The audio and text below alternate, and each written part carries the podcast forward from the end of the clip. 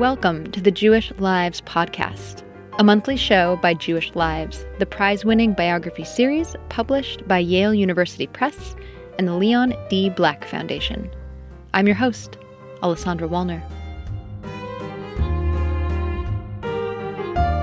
Today, we're looking at the man sometimes called the father of Zionism, Theodor Herzl. In the second half of the show, I'll sit down with Derek Penslar, author of the Jewish Lives biography Theodor Herzl, the charismatic leader.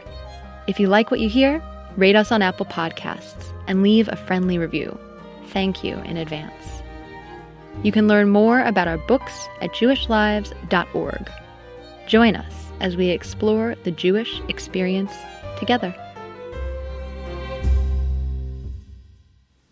On June 1st, 1901, Theodor Herzl had been working hard to sell the idea of a Jewish state.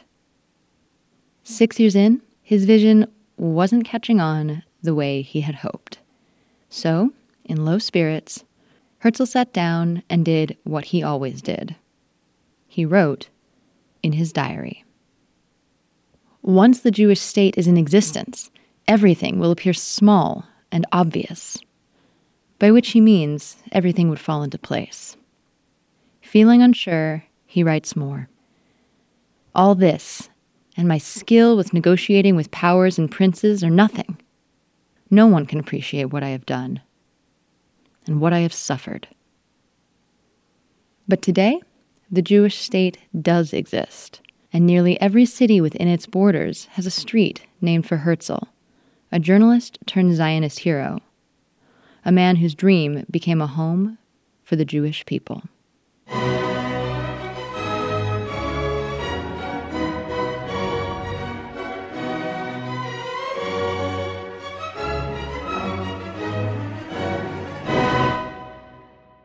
That was Adulation of Venus from Tannhauser, the opera by Wagner. It was Herzl's favorite. This piece of art was his touchstone, a source of both inspiration and solace throughout his life.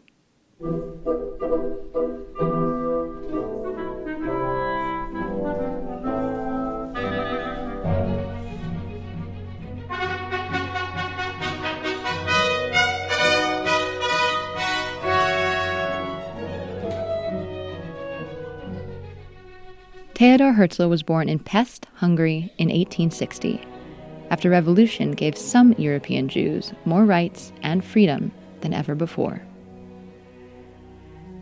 A thoroughly assimilated European, Herzl's cultured upbringing was on display in his mastery of many languages. He spoke his native Hungarian as well as French, German, Italian, and even Latin and Greek, but no Yiddish or Hebrew.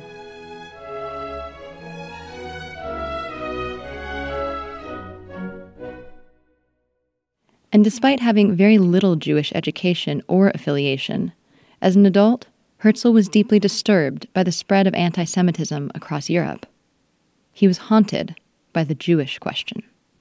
What could he do to help all Jews gain their full rights and live safely? Herzl was a lifelong diarist with a literary bent. He was enormously gifted with language. First, he studied law, but ultimately he became a playwright, journalist, and finally, a novelist. So, of course, Herzl was also a true believer in the power of words to create change. In 1895, he wrote a small book, a blueprint. It imagined the triumphant birth of a Jewish state and was meant to inspire his fellow Jews to take action. But in the space of a few weeks, Herzl's idea shifted. Here's Herzl from his diary again.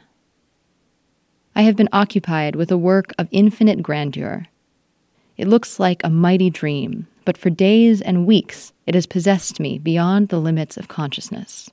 It accompanies me wherever I go. No longer writing fiction, he began planning every detail of his new Jewish state.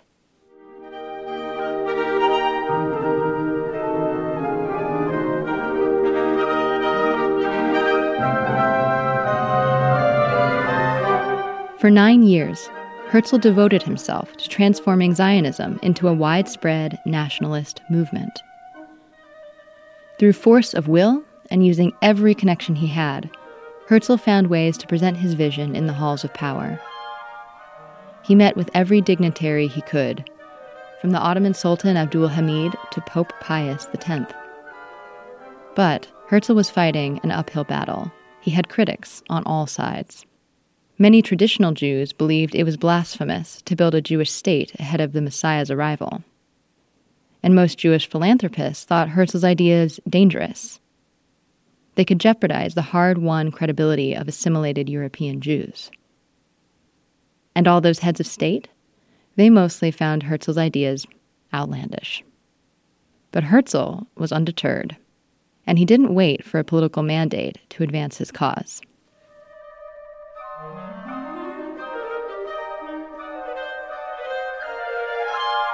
He started a Zionist newspaper, collaborated on the launch of a Zionist bank, founded the International Zionist Organization, and helped put Zionism on the map in Europe.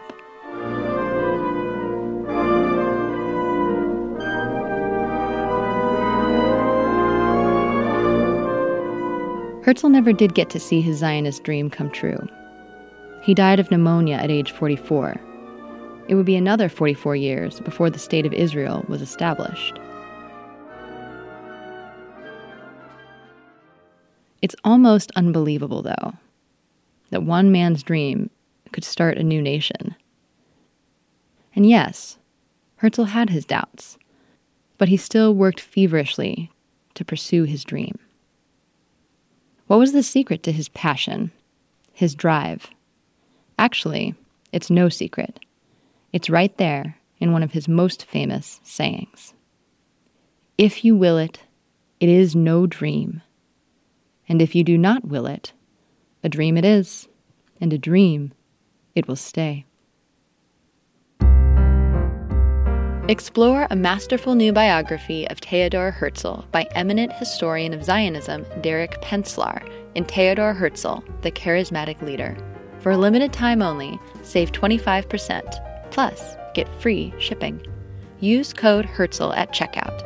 Available only at jewishlives.org. Hi, Derek Penslar, and welcome to the podcast. Thank you. Thank you for having me. All right.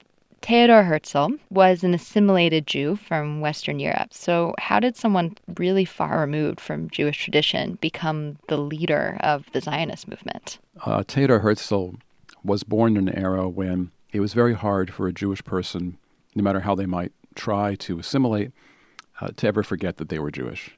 He was born in Budapest, uh, in Hungary. He moved when he was a late teenager to Vienna, and in these cities, Jews were a very visible minority. They, uh, there was a good deal of anti Semitism.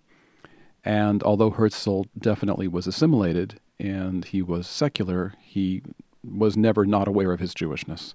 It was just a question of what he was going to do with it. So, on that same topic, Herzl wasn't the first Zionist, but he was the Zionist who legitimized the cause. How was he able to bring it out of obscurity and turn it into this internationally recognized movement. What's funny is that Herzl himself at first did not use the word Zionist. Uh, the word Zionist was only invented uh, more than a decade after modern Jewish nationalism began and movements to settle Jews in uh, the land of Israel. So Herzl, uh, when he came across the word Zionist, he had already become something that he couldn't even describe. He'd become attached to the cause of the Jews to return to the Holy Land. But he didn't even have the word Zionism in his head. And he wasn't part of traditional East European Jewish society. And he had connections through his journalistic career and through his powers of persuasion. He was able to attract all sorts of Jews who trusted him or admired him or, or venerated him in a way that they wouldn't have felt towards just another Eastern European Jew. He was something quite special in his appearance, in his manner, and particularly in his charisma, which is one of the central themes of the book. About that charisma, what was it that made him so inspiring to Zionists of his era? You know, charisma is something that's very hard to quantify. It's not just a question of, of looks, although he was a, a, a remarkably good looking man, but that doesn't explain charisma. It's a certain quality of being of people who radiate a kind of energy that people find attractive. So, charisma is one of the most important things to understand political leadership. It's also one of the most difficult to explain. You just also mentioned Herzl's physical appearance. And in the book, you do talk about how his physical appearance had a particular resonance for Jews. Can you describe that a little? Well, one thing is that by the standards of his time, he was tall. He was five foot eight, which doesn't sound very tall to us today, but he was about three inches above normal height. So he was he wasn't huge, but he was the equivalent of being something over six feet today. And I suppose his most defining feature was his beard. He grew when he was in his 30s. He grew a very long, uh, luxuriant, dark black beard and it looked like something from an ancient biblical prophet, or uh, the term that was used was Assyrian from the ancient Assyrian Empire. So he, he had this look of almost a, a biblical or an ancient Middle Eastern figure wearing late 19th century clothes. Earlier, you also mentioned that it would be very hard in Herzl's time to forget that you were Jewish. So Herzl was very preoccupied with the Jewish question, meaning how to keep Jews safe in rising anti Semitism. So, what was he seeing that made this issue all consuming for him? Well, again, Herzl dealt with anti Semitism his entire life.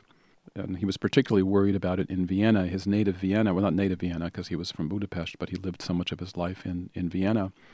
Really fell under the sway of anti Semitism in the mid 1890s. And he was exposed to anti Semitism in France, and he wrote about it for the newspaper. Uh, he was the Paris correspondent for a very prominent Viennese newspaper, and he he covered the trial of uh, of Captain Alfred Dreyfus, who was um, tried for treason and falsely convicted at the end of 1890, uh, 1894. But there's no real evidence that it was the Dreyfus trial or the Dreyfus scandal in and of itself that made Herzl uh, sort of rediscover his Jewishness and, and ultimately become a Zionist. He doesn't really write about Dreyfus uh, very much at all in his private writings until much later. It seems to be largely what was going on in Vienna. Also, going back to something you just said, he was a journalist and a very prolific writer across a lot of genres. And his ideas were pretty controversial among both Jews and non Jews. Can you talk about how his thinking evolved over time and what some of those signature things were? When he became inspired and turned to Zionism, he uh, had all kinds of ideas which struck many people at the time as odd. I mean, the whole notion of um, engineering some kind of mass emigration of Jews from Eastern Europe to uh, Palestine, which was part of the Ottoman Empire, it seemed absurd for all kinds of reasons, technical reasons. Could it even, who, who would pay for this? Would the Ottoman Empire allow such a thing? But he did he, he did find an audience. There were some Jews, particularly young students, Jewish students from Eastern Europe, and uh, Herzl became something of a hero to them. So it's amazing as how fast it happened. That he turns to Zionism in 1895. He publishes his pamphlet on the Jewish state in 1896. He convenes the Zionist Congress in 1897, and within three, four years, he's the rock star of uh, of the Jewish world during his time, there were a number of factions of Zionists or Jewish nationalists with its own concerns and motivations each. So, how would you describe Herzl's brand of Zionism? Well, Herzl was seen by some of these people as an interloper because, uh, as I said, uh, the idea that Jews constituted a nation and that they should have some kind of modern connection with the land of Israel goes back to the early 1880s. So there were groups throughout, especially Eastern Europe, called in Hebrew Hovevei Zion, or in English Lovers of Zion. And they had been around. And then Herzl appears on the scene. He'd never heard of these people, he'd never read their work. And he's talking as if he's reinventing the wheel. So a lot of people who'd been involved in these organizations were resentful of Herzl. Then there were Orthodox Jews. There were some Orthodox Jews who supported Zionism, if for nothing else, philanthropic reasons. They, they were worried about poor and, and persecuted Jews in Eastern Europe. So, again, they wanted a kind of a quiet, slow process, uh, not, not, not a big visible uh, one of, of diplomacy with great world leaders to get some sort of permission to settle Jews by the millions in, in Palestine. So there were a lot of Orthodox uh, Zionists who were not happy with Herzl. And in contrast to those observant Jews, whether they're Orthodox or just more religious than he was, he was very non observant throughout his whole life. So, speaking of what he did or didn't want for a Jewish homeland, what was his vision? Herzl, it was interesting. On one level, his views about religion were very open minded. You know, he envisioned a Jewish homeland in which people of all religions would live freely and on equal terms. Uh, he was a man of great aesthetic uh, principles. He, he, he loved beauty, and he found beauty in religion. And he writes about religion sometimes very beautifully. And not long before he died, he wrote a beautiful quote. He wrote, Zionism was the Sabbath of my life. And that doesn't mean that he wanted to observe the Sabbath, but he saw Zionism as, just as for the Jewish people, the Sabbath is, is, is what gives you rest. It's what gives you a chance to recover and sort of recollect yourself and figure out what really matters in life. And you totally took my next question because I was going to ask you about that quote Zionism was the Sabbath of my life because it's very evocative. It is. It's really very beautiful. Uh, and, and, you know, Herzl is often thought by his critics to have been superficial. And there was the great Russian Zionist Ahad Ha'am, which was a pen name for Asher Ginsburg, who wrote of Herzl that he was basically just an assimilated Jew who didn't know anything about Judaism, and that all he wanted to do was create in Palestine a kind of carbon copy of Vienna with coffee houses and uh, secular culture. And on one level, he's right. But on another level, he totally misses the point that Herzl's liberalism, his, his humanitarianism, and his cosmopolitanism was intensely Jewish. It was that yearning of Jews for a society in which they can be, they can be accepted. Uh, and Herzl, again, he did have respect. He had respect for those religious Zionists. And he even wrote once that what defines us as Jews is our faith he wrote this. We, we are defined by our faith. Even if we're not observant, somehow it's the religion that ultimately makes us Jews, and then we go on from there. And in the end of the book, you turn to his legacy or how he's been mythologized. And you write that in Israel, every political camp and each generation has invented its own Herzl. So, what's his significance in Israel today? And also, in the US and Europe, where anti Semitism is rising again, does he have a different significance? Well, Herzl died in 1904, 116 years ago. And yet there's something about him. It has an effect on people, and people are still either inspired by him or people are still angry at him. So, whether it is the Israeli left that uses Herzl to justify their own vision for a more democratic and, and egalitarian society, in the spirit of Herzl's novel Old New Land, or whether it's the Zionist right who see in Herzl a man who uh, turned away from anti Semitism, turned away from Europe, and wanted to create uh, a, a Jewish state where Jews would be free from persecution. And the face of Herzl is everywhere. So when you write a book about Herzl, who dies, you know, 116 years ago, you realize that this is not a biography of somebody from a century ago. It's very much current events. And why is that? Why is he still so current? That's a good question. I think part of it has to do with the appearance of a man who was so quintessentially European and yet who then rediscovered his Jewish roots. That's a very powerful story. It's a story that has an echo in Jewish tradition in, in Moses. I think for a lot of Jews the world over, Herzl becomes a second Moses. You know, Moses is raised assimilated in Egypt, the prince of Egypt, who then discovers the suffering of his brethren and comes to their aid. Uh, so the story is very appealing to Jews.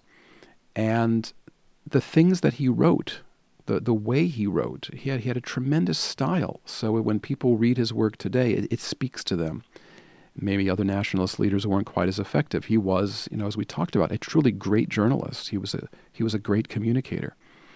And I think that the Jewish world is a world that still very much wants to interpret Zionism through the lens of heroism.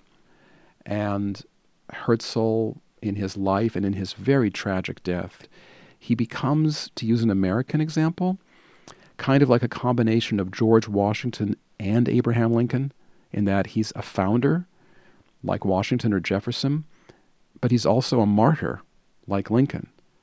Uh, and so all these things come together, and they, it means that Herzl has so much more meaning for people interested in Zionism than a lot of his contemporaries who were founders of other other national movements elsewhere in the world.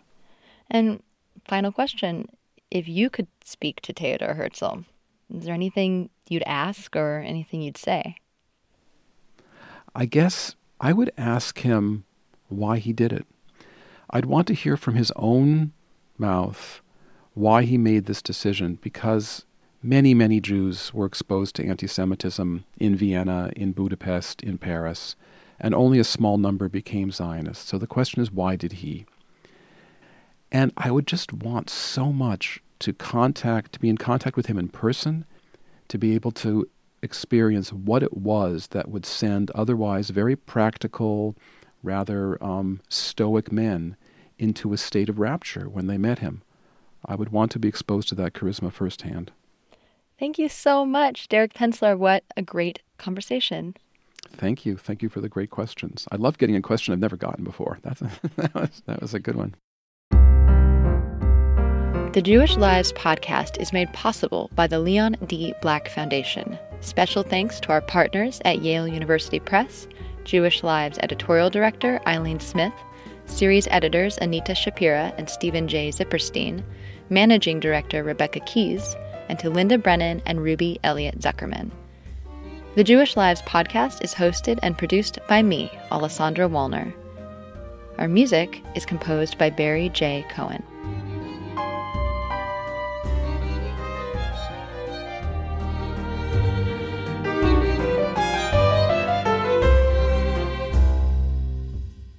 Groucho Marx once said, Outside of a dog, a book is man's best friend. Inside of a dog, it's too dark to read. Watch for forthcoming Jewish Lives titles, including Harry Houdini, Stan Lee, Stanley Kubrick, and Heinrich Heine. Learn more about our books at jewishlives.org.